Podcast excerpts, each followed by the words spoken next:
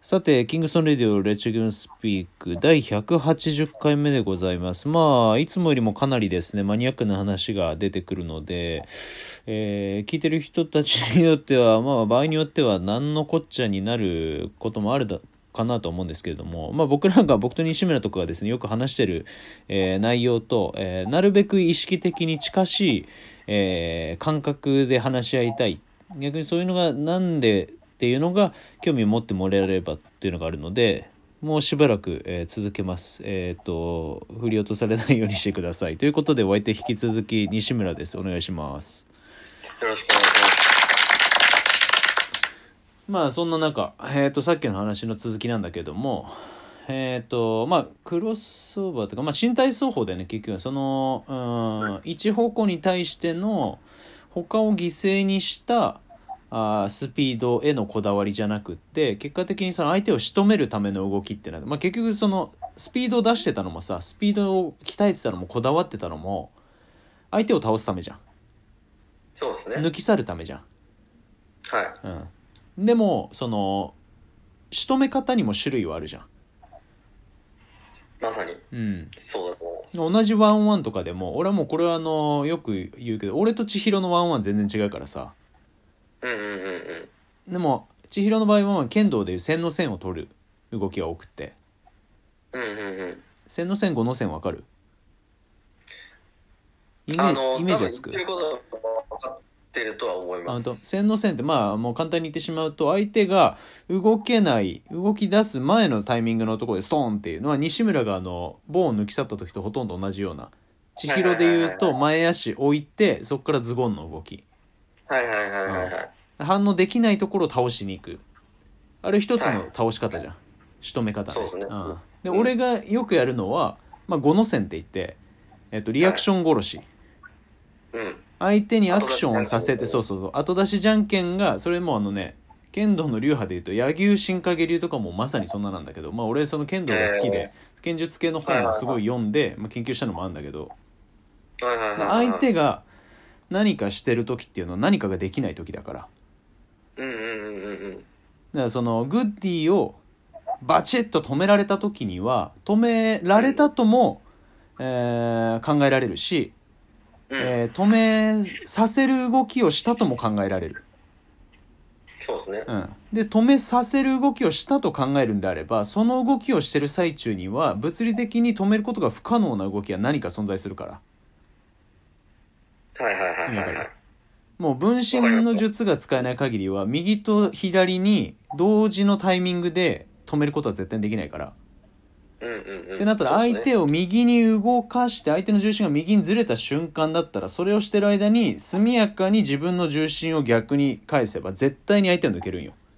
そうですね。でこれスピード関係なくねもう重心の話だから。うん。で地球上で、えー人類がこの条件下の中でバスケットボールの競技をした時に絶対にそれでズレは作れる絶対に、うんうんう。うんん、っていうのを俺感じたのは高校ぐらいの時に感じてえー、でそれからそれをこう技術として表現するために何が必要なのかっていうので結構いろいろもう本当大学入ってすぐぐらいはアイバーソンがクロスオーバーする時の動きとか、まあ、ウェイドとかもそうだけどうんうんうん。膝の内側がもう床すれすれまでいくじゃん。そうですね。ううんん。うんで俺大大学入ってすぐの時その動き全然できなくていや無理でしょと思って、だかうんうん。らその筋力もないしその柔軟性だったり、まあ、エラスティシティも全然ないから、うんうんうん。ねまあ、大元のその股関節骨盤周りでそれをそのうんギアをこうクラッチできないっていうのがあったからうんでもだんだんそれに近しい動きをしてる時にうん。あこれが必要なんだとかあここ力入れとく必要ないわとかうんをどんどん肉付けしていってで気づいたらなんか動き変だよねっていう話になってうんうんでそれでやってるうちにまあ本当にあの俺も同じくさっき西村と同じチームにいて201011シーズンでさ、うんうん。特に2011年もうほんと10年前の今の時期はさもう毎週、はいうー結構がっつりワンワンやってたじゃん、やってましたね。あの なんだっけ、Z、Z みたいな名前のさいやいや、そうそうそ うそうしてです。あそこ行ってねとやかってましたね練習前後とかでさ先に入って練習でがっつりワンワンしてでああでもないこうでもないえーお互いなんかあれして こう研究し合ってから練習したりとか練習の後にやったりとかずっとやってたじゃん。やってましたね。な俺がなんかその体の使い方とかも特に足首とか膝とかの使い方が他の人よりもうーん異なる動きをしてるっていうのに強烈に認識したのはでもあの時なんよ。ああ、なるほどねそう。他者の目で見た時に継続的にね、うんうんうん。で自分との違いも西村の動き見てると分かるし、そうですね。うん、ってまあいう当時は特にそうそうそうそうそうそそうっていうのがあったからだからあそこの10年前のあの日々で結構俺の中でこう動きを一個定義づけれた時期でもあってう。えー、そうだったそうそうそうそうもう本当になねるほ、うん、ずーっとなんかもうブツブツ言いながらこう抜かれた方も抜いた方もこれは今こうなってみたいなずーっとやってたじゃん、やってましたね。うんそう、そうですね。あのー、いや、あの時に、うんあのー、膝をじゃあどうやって落とすかっていう話をしてたじゃないですうか。んで、武井さんがあの時、うん今西村にうん膝の落とし方言を、ったねお教えても、ん西村なりの落とし方にしかならないからって言ってて、うんであれはね本当に そう今僕が誰かに他の人にうん「あれじゃあ西村さんなんでそんな膝落ちてるんですか?」っていうのを言われてうん言われたとしてうんじゃああの教えましょうってなった時うにん僕も全く同じ言葉をかけると思いますね多分そうだよねうんうんあの全然準備が必要だし、うん膝が落ちるのも結局あのただの結果じゃないですかそうだね落としに行ってないからね落としには行ってないですよね、であのだからそれはああの今になって本当にすごいわかりますけどねこっちでもドイツでもやっぱり結構今若いバスケの選手もちょっと見るようになってるんですけうん、ど、うん、結構やっぱ聞いてくるんですよねあ本当あの彼らもやっぱ NBA とか見てるから、うんなんとなく気づいてるんですよ、うんみんなあのうまいポイントガードとかこういう足の形になってるとうかん見てるから、うん僕に結構聞いてくるんですけど、うんでもあの大体言うのは、まあ、焦らないでっていうことですよね、うんまあ怪我するからね無理やってもねそうでもまあ順をちゃんと追っていけばそうだね確実にできるようになることではあるかうんうんらうんそうだねん、だうから、んまあ、でも今その話出たからちょっとあれですね2の話します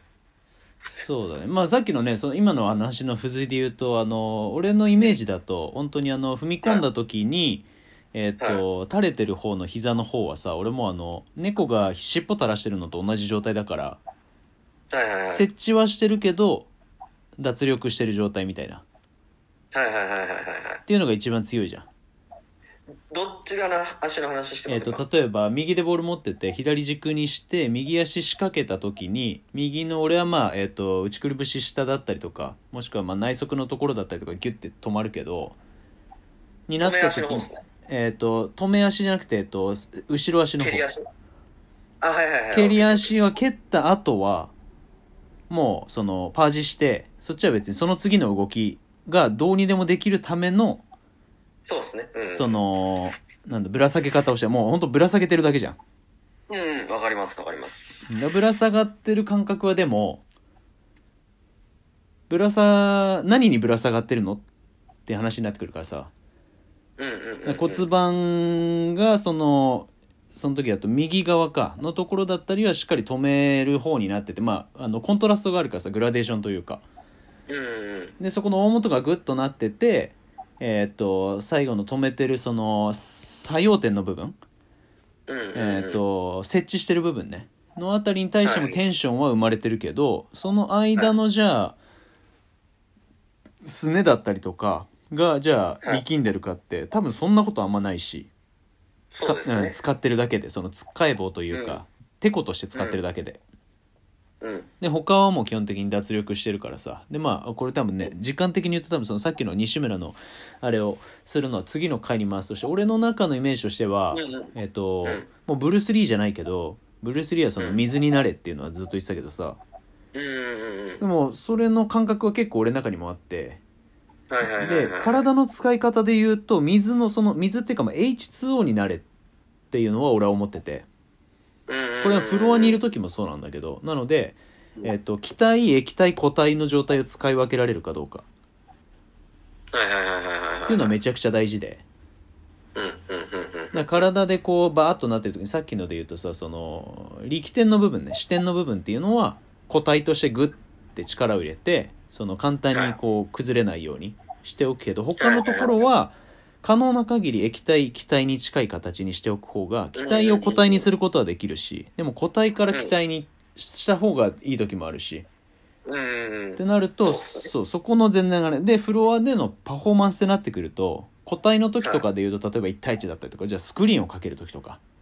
はいはいはいでも逆にそうなった瞬間にそれをじゃあスリップしてゴール下にカットしていく時は個体のままじゃなくてバッて一気に緊張を解いて気体とか液体の状態でズルンっていう風に入っていった方が絶対にいいし、そうっすうねん、ただアップダウンしてる時はもう本当にパーッと軽くなって気体の状態で、うんいつどこに出てくるか分かんないけどバッと個体になってスクリーナーでバンいいスクリーンかけましたでそれに対してじゃあうん相手がアフターの動きしましたでポップアウトしましたでキャッチしましたでシュートを打とうとしたで反応したじゃあそれドライブしてったヘルプが来たディッシュしたみたいなの方がさはいはいはいはいそうそうそうだからそれがイメージとしてはもうそれも多分ねイメージは大学入ってすぐぐらいの時からなんかそのいろんな本読んでいく中で感じたところがあってなるほどねそうそうそうな話でちょうど今残り30秒切ったのでさっきのその西村の、えー、と付け加えたかった部分の話を次の回でたっぷりちょっとお聞かせいただければそうですね、ちょっとそこは話しておきましょそううかねだねお願いしますとりあえずういっすはいはい